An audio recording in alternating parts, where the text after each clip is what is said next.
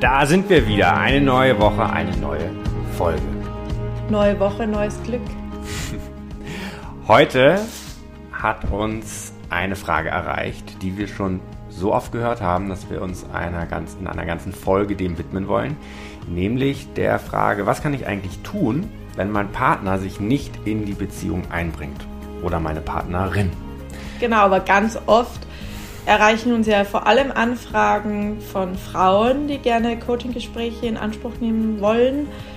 Und deswegen ist es schon sehr geschlechtsspezifisch in unserer Erfahrung nach, wer eher mauert oder länger braucht, um sich zu öffnen, Ja. gewissen Beziehungsthematiken.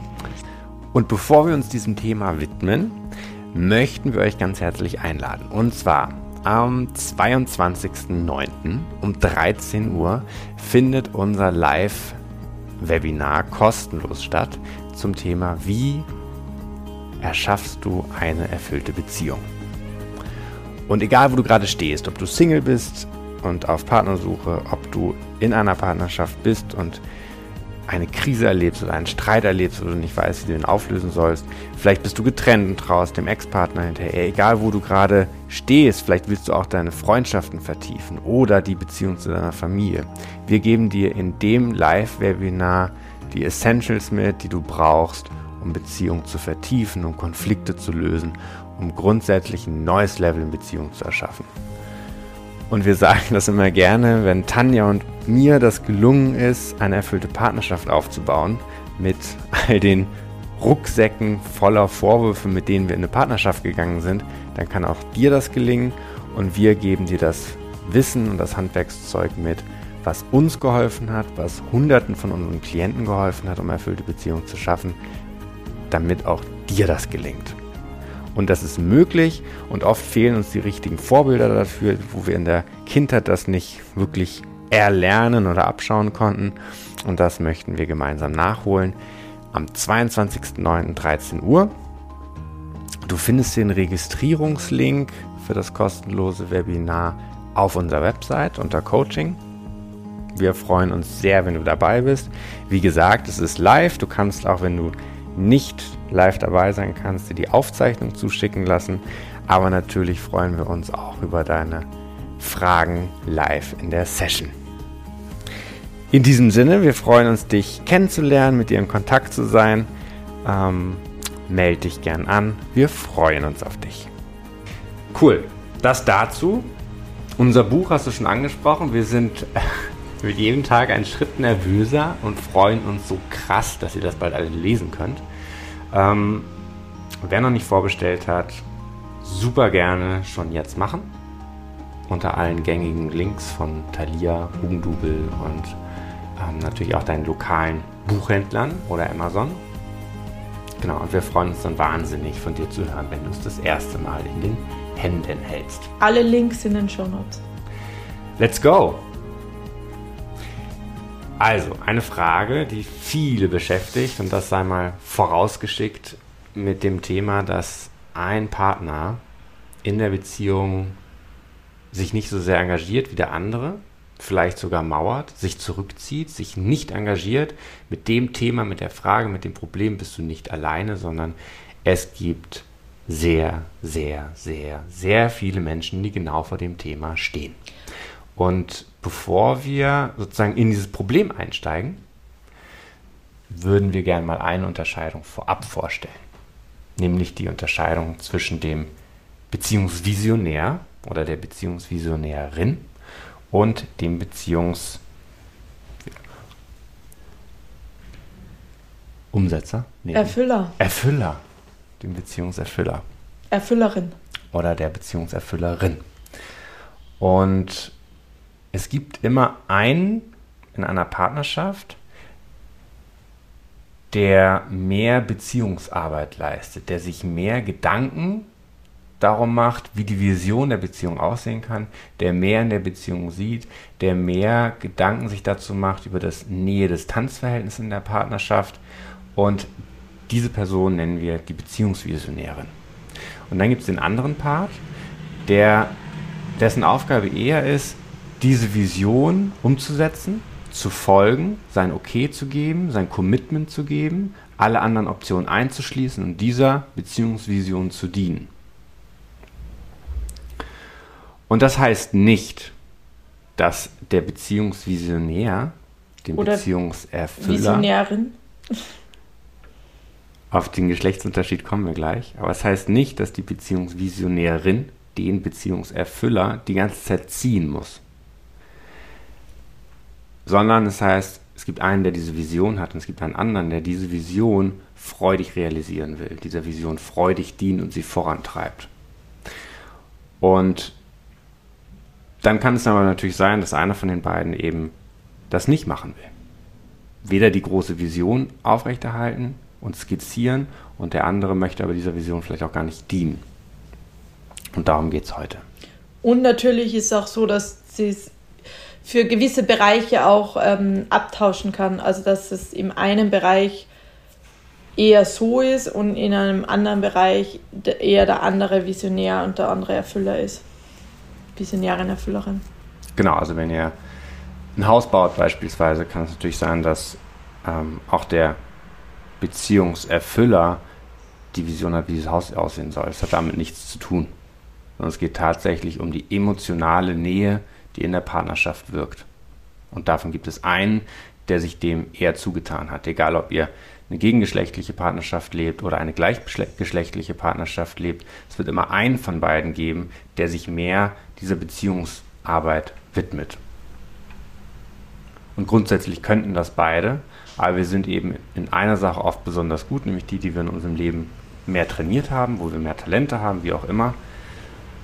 Und es ist grundsätzlich erstmal geschlechtsunspezifisch, aber natürlich gibt es in unserer Gesellschaft eine Konditionierung, die auch dazu führt, dass eben oft Frauen diejenigen sind, die diese Beziehungsarbeit leisten, aber nicht müssten. Genau, und wo wir ja auch der Meinung sind, dass es zu einem Wandel kommen muss und soll, weil das ja auch zu sehr viel Unmut führt, weil die unsichtbare Arbeit die mit dem Visionieren und Halten und Investieren von Beziehungsarbeit einhergeht, oft nicht gesehen und gewertschätzt wird. Und das kann man ja so wie mit der Care-Arbeit auch nur wertschätzen, wenn man selber mal am eigenen Leib für eine gewisse Zeit gemacht hat. Und ich kenne das von mir, dass ich, bei uns ist Tanja die Beziehungsvisionärin, dass ich das tatsächlich in den allermeisten Fällen unterschätze und in den wenigsten Fällen in der ganzen Wichtigkeit erkenne, was sie da tut und was es bedeutet, eine Vision von einer Partnerschaft zu haben. Und das ist für mich deshalb so schwer in der Gänze wertzuschätzen, weil ich selber das nicht tue, weil ich selber nicht der Beziehungsvisionär, sondern der Beziehungserfüller bin, der andere Herausforderungen hat. Aber es ist eben schwer, diesen anderen Part nachzuvollziehen. Da kann man am Ende nur darauf vertrauen, ähm, wie wichtig das ist. Und der Beziehungsvisionär in dem Fall kann auch einfach erklären, was das bedeutet. Und nichts ist frustrierender, als wenn man eine Vision hat und dafür abgelehnt wird. Ja, ist so. und auch wird man teilweise schon müde, wenn, das zu erklären, weil letztlich will man einfach für sein Sein und Tun anerkannt werden in der Beziehung und wenn das über einen langen Zeitraum nicht wertgeschätzt wird, was man alles leistet und investiert in der Beziehung und an Beziehungsarbeit macht, dann führt es auch zu einer Unzufriedenheit. Und genau umgekehrt, wenn ich der Beziehungserfüller bin, kann es auch frustrierend sein, dass egal was ich tue, dass es auf, für die Beziehungsvision nie genug ist. Und das kann dazu führen, also wenn ich zu oft einer Kritik ausgesetzt bin und die annehme, dass ich mich zurückziehe, dass ich mich irgendwann verweigere, dass ich mir irgendwie denke, wenn es sowieso nie ausreicht, kann ich es auch gleich sein lassen. So, und egal welche Funktion du in der Partnerschaft erfüllst, gibt es bestimmte Herausforderungen, mit denen du sozusagen umgehen musst. Weil auch als Beziehungserfüller sich einer Vision, für eine Vision zu committen, braucht auch Mut, denn du entsagst dich allen anderen Optionen und sagst, ich gebe 100% für eine Vision und legst dich fest. Und dieses Festlegen ist ein mutiger Akt. Und oft tun wir uns schwer und wollen uns gar nicht festlegen, weil wir können uns ja gar nicht sicher sein, dass diese Vision realisiert werden kann oder vielleicht sie zu groß und wir haben Angst, sie zu realisieren oder wir haben Angst, dass vielleicht eine andere Vision viel schöner ist von, einem, von einer anderen Beziehungsvisionärin und wollen uns lieber nicht festlegen. Und dieses nicht, lieber nicht festlegen wird natürlich auch immer zu mäßig guten Ergebnissen führen, weil solange wir uns nicht festlegen und nicht 100% committed sind, geben wir nicht 100%, sondern entsprechend weniger. Und dann auch ist es am heilsamsten die Erkenntnis, dass beide ihre 100% eingeben. Im besten Fall. Und auch wenn einer nicht gefühlt nicht 100% gibt für die Beziehung, ist es auf einer anderen Ebene doch 100%, weil damit aufgezeigt wird, was noch transformiert werden darf an eigenen Glaubenssätzen und Glaubenssätze über das andere Geschlecht. Und jetzt geht es aber trotzdem um die Frage, ein Partner mauert, macht nicht mehr mit, bringt sich nicht ein, will auch über nichts mehr reden. Und was kann man jetzt tun? Erstmal unterscheiden wir immer die Lösung auf zwei Ebenen. Es gibt eine Beziehungsebene es gibt eine Sachebene. Und wenn du das jetzt googelst, ich habe das gemacht mal als Vorbereitung, um zu gucken, was sind dann eigentlich so gängige Tipps. Und die meisten Tipps, die mir da begegnen, sind auf der Sachebene. Da geht es also darum, wie kannst du deine Bedürfnisse besser formulieren? Was kannst du, welche Fragen kannst du stellen, um deinem Partner das so zu entlocken, den ins Gespräch zu kriegen? Und die sind auch super, die Tipps. Das Problem ist nur, dass die häufig nicht funktionieren, wenn auf der Beziehungsebene, also auf der unterbewussten Glaubenssatzebene etwas nicht passt. Das heißt, und wir widmen uns jetzt im ersten Schritt mal der Beziehungsebene, wenn du nämlich irgendwie von dir überzeugt bist, dass du unwichtig bist, wo auch immer du das geschlussfolgert hast, dann wird, egal welche Tipps du anwendest, wird das immer wieder zum gleichen Resultat führen. Du wirst irgendwie immer wieder Schlussfolgern, interpretieren, ich bin nicht wichtig. Wenn du irgendwas denkst, Männer sind Egoisten oder rücksichtslos, dann kannst du auf der Inhalt, auf der Sachebene machen, was du willst. Du wirst trotzdem wieder Schlussfolgern, Männer sind irgendwie doch egoistisch. Warum? Weil deine Glaubenssätze sind dein unterbewusstes Programm, sind deine tiefen Wahrheiten, ist dein System, in dem du sicher überlebt hast, dein Leben lang. Und dein Unterbewusstsein will, dass du weiterhin überlebst. Dem ist letztlich egal, ob du glücklich sein willst, einfach nur, dass du überlebst. Und das, was du als Kind geschlussfolgert hast, diese Glaubenssätze, da hast du überlebt und die wendest du auch wieder in diesen Situationen heute an. Das heißt, es ist ganz wichtig, dir diesen Glaubenssätzen bewusst zu werden, um später dann auf der Sachebene neue Ergebnisse zu haben. So, machen wir es konkret. Wenn ich also jetzt über Männer denke, die sind irgendwie egoistisch und rücksichtslos, weil ich das in meiner Kindheit geschlussfolgert habe. Und mein Partner. Oder weil es tatsächlich so war? Ja. Mein Partner kommt von der Arbeit nach Hause und sagt: Hallo Schatz, gib mir einen flüchtigen Kuss, setzt dich hin und sagt: Ich brauche mal eine Ruhe. Dann kann es sein, dass ich in dem Moment schlussfolger: Ich bin nicht wichtig. Es war klar, der interessiert sich nicht für mich und ich bin dem irgendwie egal. Eine andere Interpretation wäre aber natürlich, dass jeder, der irgendwie vielleicht acht oder zehn Stunden im Büro war, eine Zeit braucht, um sich von der Arbeit zu detachen, der erstmal zur kommen muss, der erstmal bereit sein muss, emotional verfügbar zu sein. Und das sieht man oft nicht, sondern man bezieht alles immer erstmal auf sich und sagt, okay, der ist egoistisch, ich bin nicht wichtig.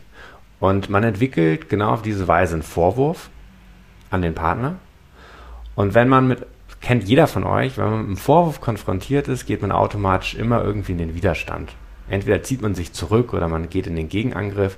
Und genau so entsteht dann so eine Vorwurfsspirale, die dann immer schlimmer wird und irgendwann sitzen die Partner resigniert gegenüber und sagen, der redet nicht mehr, der redet gar nichts mehr, der bringt sich überhaupt nicht mehr ein. Und er sagt über seine Partnerin, es ist ja sowieso egal, was ich mache, es reicht sowieso nichts aus.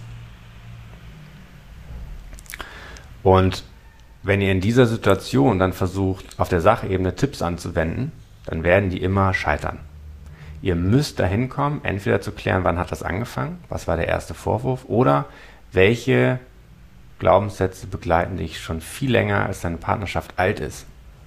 Und ein Trick oder ein, ja, ein Trick, um da dran zu kommen, ist, wie fühlst du dich, wenn du dich von deinem Partner zurückgewiesen fühlst? Also wenn du um Aufmerksamkeit bittest, eine Frage stellst, einen Wunsch vorbringst und der wird irgendwie nicht wahrgenommen und abgelehnt. Wie fühlt sich das an? Welches Gefühl ist präsent? Und wo fühlst du das? Wie schwer ist das und welche Form hat das vielleicht? Vielleicht schließt du auch einfach mal dann deine Augen und machst dir bewusst,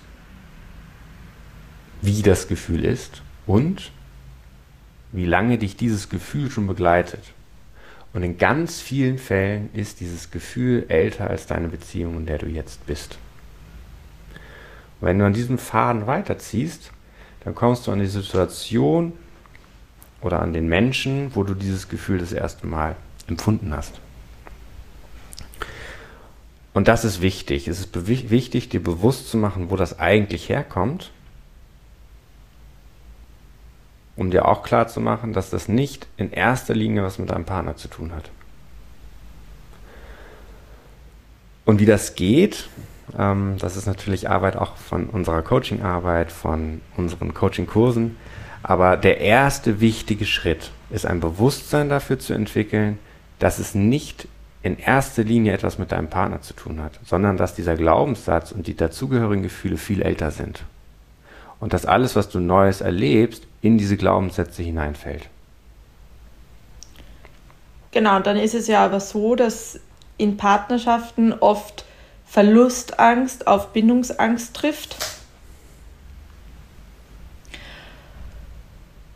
Und dass derjenige, der mauert oder sich lieber aus einer Beziehung zurückzieht und in die Stille geht und eher Distanz hervorruft und Distanz erzeugt, dass der oder die ihre eigene Geschichte hat, warum das sicherer ist, es so zu machen.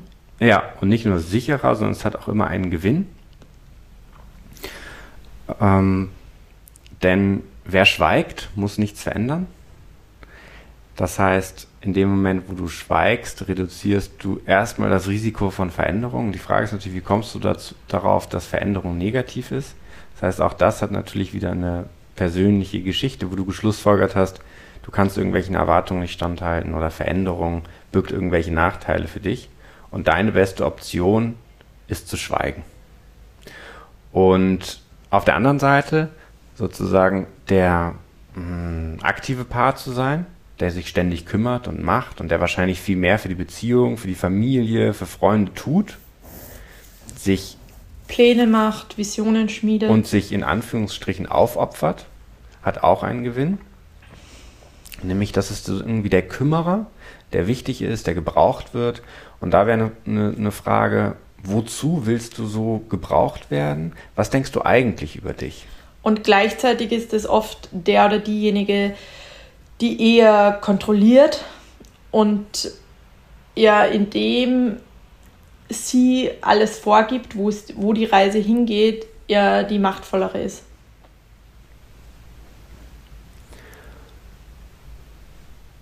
Und trotzdem kontrollieren tun wir dann, wenn wir eigentlich eine Angst haben vor irgendwas. Und um bei dem Beispiel zu bleiben, eine Angst kann beispielsweise sein, ich bin nicht wichtig, ich werde eigentlich gar nicht gebraucht, mein, ähm, mein Beitun ist gar nicht wichtig und deshalb muss ich immer ständig mehr tun, um zu beweisen, dass ich doch gebraucht werde. So, das heißt, der Gewinn von demjenigen, der sich ständig um alle kümmert, ist, der wird auch gebraucht. Und warum ist das ein Gewinn? Weil du eigentlich glaubst, dass du gar nicht gebraucht wirst, weil du einen schlechten Selbstwert hast über das, wer du bist, wo auch immer das wiederum herkommt. So, das heißt, Bewusstsein ist der wichtigste Schritt, der erste Schritt, um eine andere Dynamik in deiner Partnerschaft zu haben. Es ist wichtig, um den Vorwurf wegzukriegen von deinem Partner und hin in die Eigenverantwortung zu kommen. Eigenverantwortung ist immer der Kern, um jeden Konflikt zu lösen. Genau, und so kann man die gewagte These vertreten, dass in jedem Paarkonflikt beide 100% verantwortlich sind. Ja. Und ich habe noch ein Wozu, also wenn du dich die Frage stellst, noch ein Gewinn von, also wenn du einen Partner hast, der schweigt, der sich nicht mitteilt, dann ist auch ein Gewinn, dass du dich selber zurückziehen kannst, dass du deine Wünsche, Bedürfnisse gar nicht mehr formulierst, weil die hört sowieso gar keiner zu. Und was du damit aber irgendwie vermeiden kannst, ist ja sowas wie Ablehnung. Das heißt, wenn du irgendwann mal geschlussfolgert hast, ich äußere meine Wünsche und werde dafür abgelehnt, beispielsweise dass du nicht die Aufmerksamkeit bekommen, die du dir als Kind vorgestellt hast, dann nimmst du deine Wünsche zurück, um weniger Ablehnung zu kassieren. Und das ist so dein, dein sicherer Hafen. Und nimmst aber gar nicht wahr, dass sozusagen das Schweigen deines Partners täglich dieses Gefühl von Ablehnung eigentlich in dir hervorruft.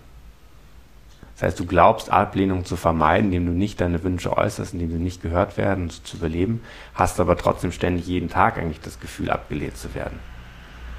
Genau, also zwei Seiten der gleichen Medaille. Und da gilt es ja dann, eine Synthese zu finden. Und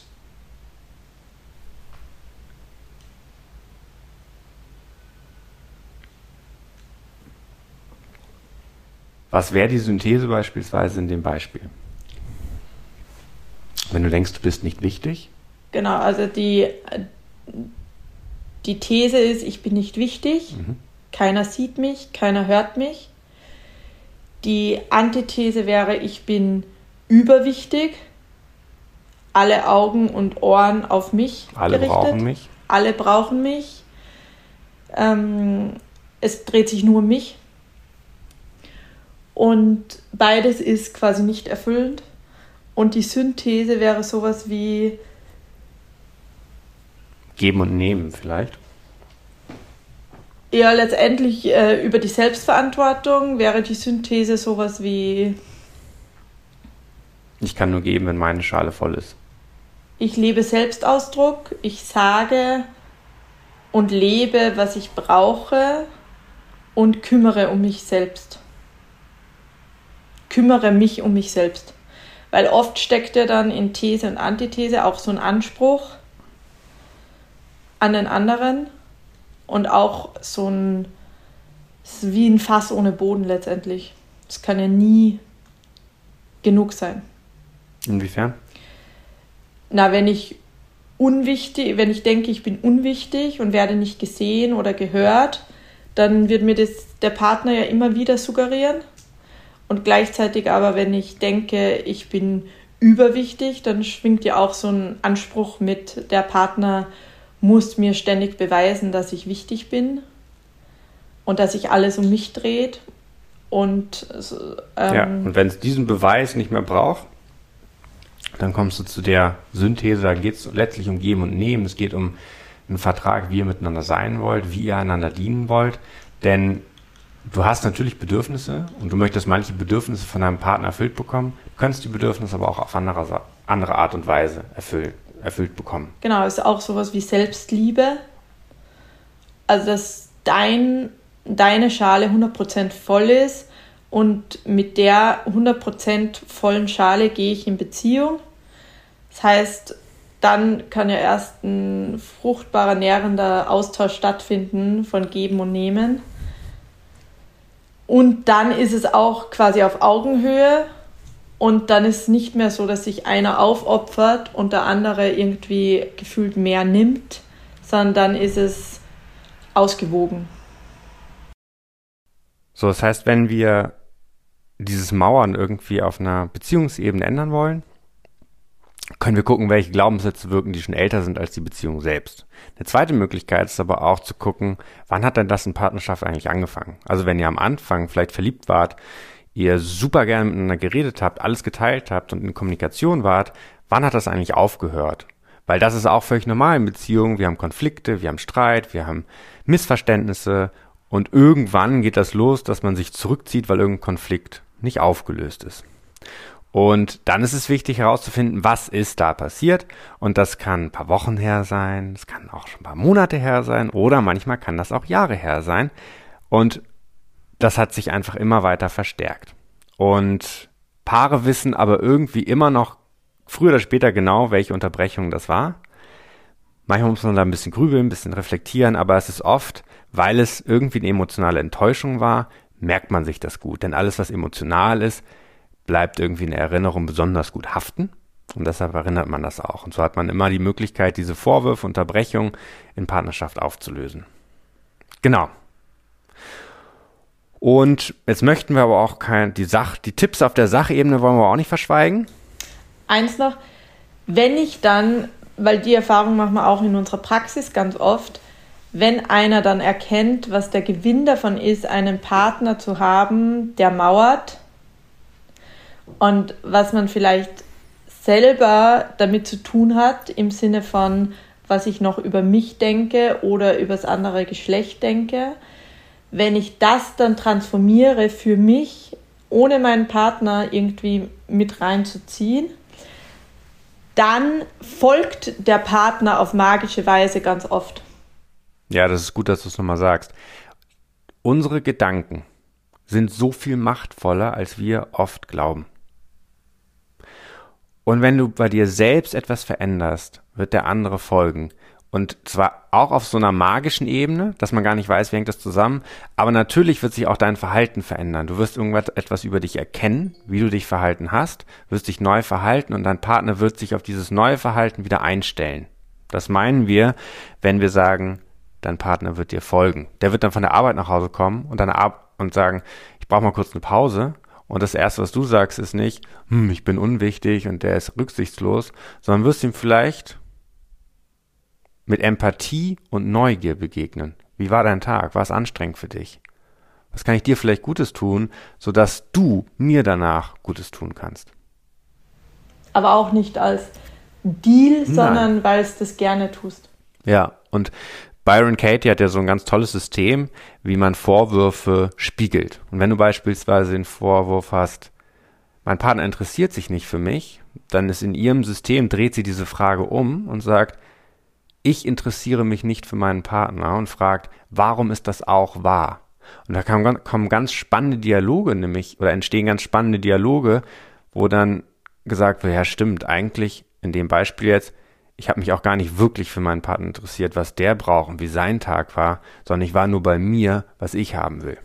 Und es ist eine spannende Möglichkeit, um auch mal so einen Perspektivwechsel in den Vorwürfen reinzukriegen. Oder was aber auch weiß, ist, ich interessiere mich nicht für mich. Sehr gute Negierung. Weil wenn ich immer schaue, was mein Partner alles falsch macht und ihm oder ihr die Schuld für alles gebe, wie unsere Beziehung schlecht oder dysfunktional ist, dann bin ich ja immer nur bei meinem Partner und bin überhaupt nicht bei mir und ich will ja ein besseres Leben haben oder ein schöneres, schönere Beziehungen führen. Das heißt, als erstes ist die Lösung ja dann wieder zurückzukommen zu mir und bei mir zu gucken, okay, wo bin ich denn eigentlich noch verletzt und was triggert mich eigentlich noch so und wo geht es mir einfach nicht gut oder habe noch schlechte Gefühle und wo bin ich noch traurig und was macht mich noch wütend und in diesen Selbstreflexionsprozess reinzugehen, um dann wiederum eben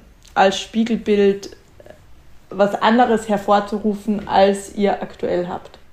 Denn das kann ja zum Beispiel, um das aufzugreifen von dir, es kann ja das Bedürfnis sein, du möchtest irgendwie mehr Aufmerksamkeit, du möchtest das Gefühl haben, dass du wichtig bist, dass du ähm, gesehen wirst für das, was du tust. Und da kannst du auch bei dir selber anfangen, kannst du überlegen, was kann ich denn tun, um mich selber für das wertzuschätzen, was ich jeden Tag tue, was ich jeden Tag leiste. Das heißt, dir selber erstmal die An Anerkennung zu geben, die du dir vielleicht von deinem Partner wünscht. Und wenn du so deine Schale füllst, wirst du auch vielleicht und sehr wahrscheinlich andere Ergebnisse mit deinem Partner haben. Und da reichen auch schon Kleinigkeiten. Mary Robbins hat ja ein ganzes Buch dazu geschrieben. Nur zu dem Tipp oder der Empfehlung, sich jeden Tag im Spiegel ein High Five zu geben. Und sie hat auch eine umfangreiche ähm, Studie dazu gemacht, was das für einen Unterschied für die Leute macht, wenn sie das tun, wenn sie das durchziehen. Es kostet irgendwie, wie viel? Zwei Sekunden am Tag? Self-Care, Selbstliebe. Du gibst dir als Wertschätzung ein High Five im Spiegel fühlst dich dadurch besser, vor allem wenn du das durchziehst, das jeden Tag über einen längeren Zeitraum zu machen. Kannst du ja auch mal auf die Schulter klopfen, das finde ich auch immer ganz gut. Genau. Und füllst damit die eigene Schale, wo du ständig hinterherlaufst, dass die der Partner füll zu füllen hat. Nicht nur du, wir genauso. Wir machen das genauso. Und ich würde dann mal zu Tipps auf der Sachebene kommen. Und die erste, der erste Tipp ist eine Frage. Und zwar, wenn das Problem gelöst wäre, und in der Therapie nennt man das ja, glaube ich, die Wunderfrage, wenn das Problem gelöst wäre, dein Partner würde auf einmal über alles mit dir reden, was würdet ihr dann machen? Was würdet ihr dann anders machen, was ihr so, wie es jetzt, wie ihr jetzt miteinander seid, könnt ihr das nicht machen? Was würdet ihr tun? Was würdet ihr verreisen? Würdet ihr einen Sport zusammen machen? Wie wärt ihr miteinander? Hättet ihr mehr Sex? Würdet ihr euch streicheln? Ähm, würdet ihr wieder mehr küssen? Würdet ihr euch mehr umarmen? Wie wärt ihr miteinander? Und die Frage zielt darauf ab, was sozusagen das eigentliche Bedürfnis dahinter ist, wenn du sagst, ich möchte, dass mein Partner sich mehr in der Partnerschaft engagiert. Denn zu sagen, ich möchte, dass der mich sich engagiert, darum geht's dir ja nicht. Es geht dir eigentlich um einen Wunsch dahinter. Und die Frage zielt genau darauf ab, um was geht's dir eigentlich, wenn du sagst, ich möchte, dass mein, mein Partner sich mehr engagiert. Und mehr Engagement ist ja sehr vage. Die Bandbreite ist da sehr groß. Also für den Partner kann schon Engagement genug sein, dass er mit dir zusammen wohnt oder sie mit dir zusammen wohnt und irgendwie einmal die Woche ihr zusammen Abend esst. Und für dich kann aber das Maß der Dinge sein, dass ihr irgendwie jeden Abend gemeinsam ins Bett geht und viermal die Woche Sex habt. Also es ist ja sehr unterschiedlich, was Engagement heißt. Und deswegen ist es sehr hilfreich, je genauer du bist in deinen Wünschen oder deinen Bedürfnissen, die zu artikulieren und zu sagen, okay, ich, äh, Engagement bedeutet für mich dieses und jenes und das ist messbar. Und messbar sein hat aber immer einen großen, ein großes Risiko, nämlich wenn du klar sagst, was du willst, kann der andere auch klar Nein dazu sagen. Also die Gefahr der Ablehnung. Genau. Und dass du dann auch ins Geben kommen musst. Also wenn ich zu dir sage, ich wünsche mir, dass du fünfmal die Woche am Abend kochst. Sage ich ja, mache ich gern. Genau, aber dann hast ja du auch irgendwie mehr Drive zu sagen, was du haben willst. Ja, also zu sagen, was man will, führt immer zum Verhandeln, führt immer dazu, dass ich in dem Beispiel sage, okay, ich koche fünfmal, dafür möchte ich aber gerne, dass du einkaufst, du die Küche sauber machst und den Tisch deckst. Willst du das? So, also kommst du in so ein Verhandeln. Ähm, und wenn du nicht klar und eindeutig sagst, was du willst, wird es immer zu Missverständnissen führen und am Ende des Tages wirst du nicht kriegen, was du dir eigentlich wünscht. Und das Zwiegespräch möchte ich unbedingt noch empfehlen. Das finde ich in dem Sinne aber auch nochmal richtig schön. Zwiegespräch könnt ihr gerne mal googeln, da gibt es ganz tolle Anleitungen, wie das im Detail funktioniert. Das Grundprinzip ist aber immer gleich. Ihr nehmt euch beispielsweise eine halbe Stunde Zeit für den Anfang, könnt aber auch auf eine Stunde ausweiten und jeder bekommt abwechselnd die gleiche Zeiteinheit, beispielsweise 10 Minuten oder 5 Minuten. Und in diesen 5 Minuten kann einer reden und der andere hört einfach nur zu. Und wenn du nichts zu sagen hast, dann schweigt ihr einfach fünf Minuten. Und nehmt die Stille einfach mal bewusst wahr. Könnt ihr euch in die Augen schauen oder einfach miteinander sein. Und so hat jeder die Möglichkeit, sich mitzuteilen und wahrgenommen zu werden. Und wenn einer sich nicht mitteilen möchte, einfach in dieser Stille zu sein, was manchmal die größte Herausforderung ist. Ihr könnt auch, ist natürlich nicht das Ziel, den anderen die ganze Zeit mit Vorwürfen zu konfrontieren, kann aber auch Teil davon sein. Und der andere hört einfach mal zu. Aber primär geht es darum, einfach mal mitzuteilen, wie geht's dir? Was hast du gemacht? Was hast du erlebt? Was bewegt dich? Was ist dir wichtig? Was sind Wünsche von dir? Was möchtest du gern tun? Wofür bist du vielleicht dankbar für den Tag? Was war schwer für dich? Also das Zwiegespräch dafür zu nutzen, dich mitzuteilen. Und zum Schluss der heutigen Folge kommen wir zum Thema Konsequenzen. Denn vielleicht kommst du an den Punkt, dass du für dich reflektiert hast, was es mit dir zu tun hat. Du hast auch verstanden, welche Glaubenssätze wirken. Du hast untersucht, du hast gewandelt, du hast unterschiedliche Dinge ausprobiert und kommst irgendwann zu einem Punkt, dass dein Partner dir trotzdem nicht folgt. Das kann sein, so traurig das natürlich ist. Und dann ist es wichtig, dir Konsequenzen zu überlegen. Und wir haben das gerade schon angesprochen. Eine Konsequenz kann sein, dass wenn dein Partner bestimmte Bedürfnisse nicht erfüllen möchte, dass du die auf andere Weise erfüllst. Das führt dann letztlich zu mehr Distanz zwischen euch, denn umso mehr Gemeinsamkeiten ihr habt, umso mehr ihr miteinander macht und füreinander macht, umso mehr Nähe habt ihr. Aber letztlich kannst du jedes Bedürfnis auch auf andere Art und Weise erfüllen. Ein Beispiel Nähe, also so, du kannst natürlich auch Zeit mit deinen Freunden und Freundinnen verbringen. Du kannst da emotionale Gespräche führen, du kannst deine Ängste und Träume mit engen Freunden teilen. Und dann kannst du schauen, wie dein Partner reagiert. Vielleicht ist er dann, vielleicht ne, merkt er dann, dass ihm das auch fehlt, dass du dich mitteilst und ändert dann sein Verhalten. Oder ihm ist es gleichgültig, das kann natürlich auch sein. Und dann wird das Stück für Stück zu mehr Distanz führen.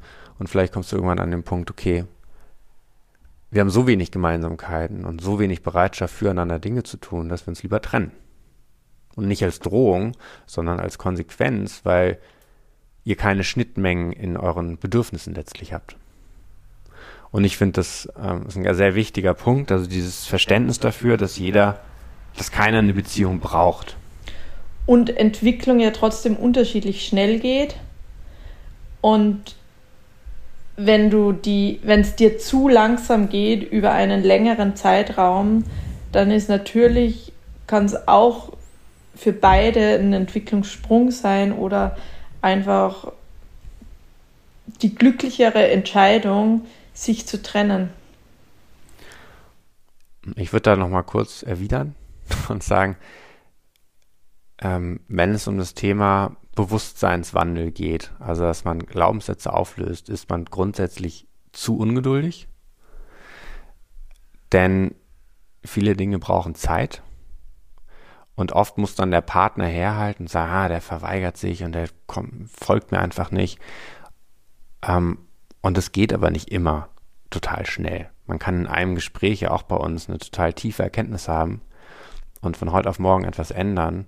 Aber manchmal gibt es Themen, die so tief stecken, wo es zumindest mal mehrere Monate braucht, bis man selbst da emotional was gewandelt hat und dann auf der Verhaltensweise emotional was, äh, auf der Verhaltensweise was gewandelt hat. Und man hätte das natürlich gerne immer schneller. Geht mir selbst so, geht mir mit meinen Klienten so, kennt jeder. Am liebsten möchte man alles sofort ändern. Aber so funktioniert das Leben nicht. Dinge brauchen Zeit.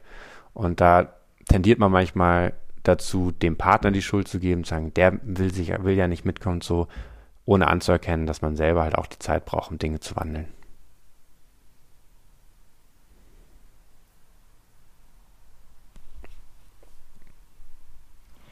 Ist so. Es ist leichter zu gucken, wo der Partner noch Entwicklungspotenzial hat, anstatt es bei sich selbst anzuerkennen, wo, wo noch Heilung stattfinden darf. Und trotzdem zu dem Punkt konsequent sein und Bedürfnisse auch auf andere Art und Weise befriedigen. Das finde ich total wichtig und es kann ja auch ein Spiel sein. Also wenn der, ich dann meine Bedürfnisse auf andere Art und Weise erfülle, kann der Partner sagt, nö, eigentlich möchte ich das gerne wieder machen. Dass man sagt, okay, dann do it. Haben wir hier wieder eine Gemeinsamkeit mehr. Und Studien ja auch gezeigt haben, dass Männer die Auswirkungen von Trennung oder von mehr Distanz erst dann spüren, wenn die diese Distanz eintritt. Und bei Frauen es anders ist, dass die diese, den Preis, den eine Trennung oder Distanz bringt, schon vorab erkennen. Hat evolutionsbiologische Gründe, also letztlich auch Konditionierung. Das heißt, es gibt auch Männer, die diesen Preis schon vorab ahnen oder erkennen können, genauso wie die meisten Frauen das tun. Aber grundsätzlich wirkt eine Konditionierung in den Geschlechtern an der Stelle. Ja. Und zu guter Letzt, wir haben ja drei powervolle Fragen trotzdem für eine Trennung. Falls es einem dann doch zu langsam geht und es auf die eigene Gesundheit geht oder so, die Beziehung, sie einfach nicht mehr tragbar ist, und da sind unsere drei Fragen. Eins, habe ich alles gegeben? Also kannst du von dir sagen, du hast wirklich jetzt das, alle Thematiken von A bis Z durchleuchtet, angeguckt, bei dir geguckt, ähm, einfach alles gegeben. Zweite Frage, arbeitest nur du an der Beziehung oder ihr beide? Und dritte Frage, wünsche ich diese Beziehung meinem Kind?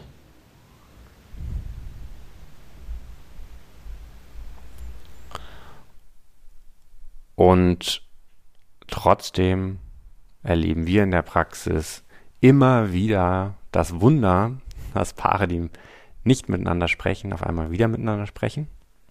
Die sich schon gegenseitig betrogen haben, wieder zueinander finden und sich frisch ineinander verlieben.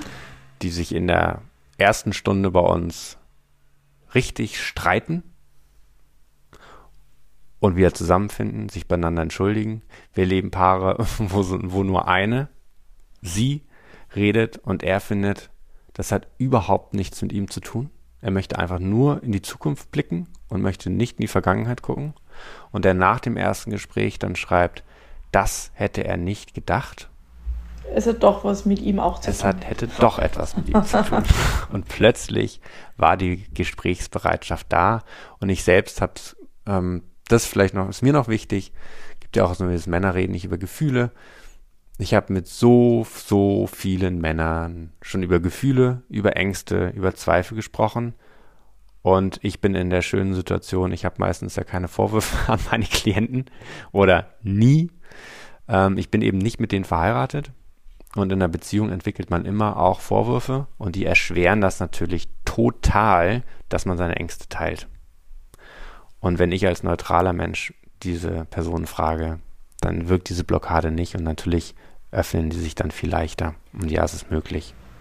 Und aber sowas wie Elternzeit und so weiter hilft natürlich enorm, um wieder Zugang zu seinen Gefühlen zu finden, weil Männer ja schon so sozialisiert worden sind, ja. dass äh, Gefühle zeigen eher als negativ bewertet worden ist und Frauen wiederum so sozialisiert worden sind, dass zu viele Gefühle zu zeigen negativ bewertet wird. Ja, guter Punkt. Wir haben da einen Begriff von unseren Ausbildern mitbekommen, der manchen Klienten von uns schon sehr geholfen hat. Der Begriff nennt sich unerbittliche Empathie und beschreibt die Ambivalenz, die in Partnerschaft herrscht. Denn einerseits gilt es für dich empathisch zu sein mit deinem Partner. Bleiben wir bei dem Mann. Mit deinem Partner, der beispielsweise total in die Erwerbstätigkeit gegangen ist und dadurch auch diese ganze Beziehungssensibilität nicht mehr trainiert hat und gar nicht mehr emotional verfügbar ist, weil er sich so in diese mh, hm, materielle Welt vertieft hat. Und Empathie mit dir selber, was deine Bedürfnisse sind und weil du empathisch mit dir selbst bist, siehst, was in der Beziehung möglich ist, auch unerbittlich bist in diesen Bedürfnissen und in der, Erfüllung deiner Bedürfnisse. Und da ist natürlich eine gewisse Ambivalenz, weil du einerseits egoistisch sein musst, für dich einstehen, für deine Wünsche, für deine Vision und andererseits aber auch empathisch bist mit deinem Partner, wieso er oder sie so ist, wie sie ist. Und dieser Begriff unerbittliche Empathie, der fügt das schön zusammen, was eine Strategie ist, um mit diesem Problem umzugehen, wenn ein Partner mauert. Und da ist auch noch eine schöne Abschlussübung oder ein Hack, den wir gerne teilen wollen, der auch im Buch steht, nämlich dass du ein Kinderfoto deines Partners irgendwo aufstellst, wo du es häufig siehst oder in deiner Geldtasche mit dir herumträgst und ab und zu einen Blick drauf wirfst und dir bewusst machst, dass dein Partner oder deine Partnerin auch nur ein verletztes Kind ist und oft im Streit einfach zwei verletzte Kinder aufeinander prallen und noch dazu so, dass sich die gegenseitigen negativen Glaubenssätze perfekt ergänzen. Deswegen ist es Partnerschaft und dein Partner auch dein bester Coach im Sinne von, er oder sie macht dir bewusst, welche negativen Glaubenssätze du noch transformieren darfst. Und am Ende zu dieser Episode möchten wir euch nochmal erinnern an unser kostenloses Live-Webinar am 22.09. um 13 Uhr, ähm, wo es ja auch um dieses Thema geht, was wir heute besprochen haben, aber auf einer tieferen Ebene. Und das Wissen, was du aus dem Webinar bekommst, kannst du auch genau auf dieses Problem, was wir heute besprochen haben, anwenden. Also viele Elemente, die heute auch in der Podcast-Folge aufgetaucht sind, werden in dem Webinar nochmal ganz systematisch vorgestellt, erklärt und du kannst das Wissen auf ganz verschiedene Probleme in Beziehungen und auf neue Lösungswege anwenden, sodass wirklich eine neue Dimension, eine neue Tiefe in Beziehungen möglich ist. Also 22.09. 13 Uhr. Du kannst dich auf unserer Webseite anmelden. Du kommst dann auf einen Zoom-Link, den du zugeschickt bekommst, damit du dann dich live dazuschalten kannst oder du bekommst dann auch den Link zur Aufzeichnung. Und ich finde es einfach wirklich eine tolle Möglichkeit, auch mit dir als Hörerin in Kontakt zu sein, weil du kannst auch die Chat-Funktion nutzen. Das heißt, du kannst deine Fragen stellen, die du hast, die du vielleicht auch schon immer mal zu unserem Podcast hattest oder zu irgendeiner besonderen Folge. Also was können wir ähm, auch in dem Webinar mit einfließen lassen, können sozusagen das Wissen, was wir da euch vermitteln, auch auf bestimmte Themen gerne mal anwenden. Also es wird auch die Möglichkeit geben, dass ihr eure Fragen stellt. Also, seid herzlich eingeladen, wir freuen uns auf euch und nicht vergessen, unser Buch kommt ja raus, nochmal eine Woche später, nämlich am 28.09. Wenn du es also noch nicht vorbestellt hast, dann bitte unbedingt nachholen, da freuen wir uns sehr drüber, weil wir dadurch einfach viel mehr Menschen nochmal erreichen ähm, mit diesem Thema, was uns einfach so krass am Herzen liegt, nämlich unsere Beziehung verschönern. Und in diesem Sinne. Gib dir selbst ein High Five. Du bist großartig. Ciao, Ciao. und bis zum nächsten Mal. Tanja und Chris. Gut, kurz vor drei. Jetzt schaue ich es gerade noch die Kinder abzuholen pünktlich. Du holst Nuriel ab, oder? Und gehst und dann zum oder? Elternabend, oder? Aber ich hole Ragnar auch und gehe ich dann mit beiden Kindern zum Elternabend. Nee. Ich gehe mit denen dann zum Spielplatz und du gehst zum Elternabend. War beim letzten.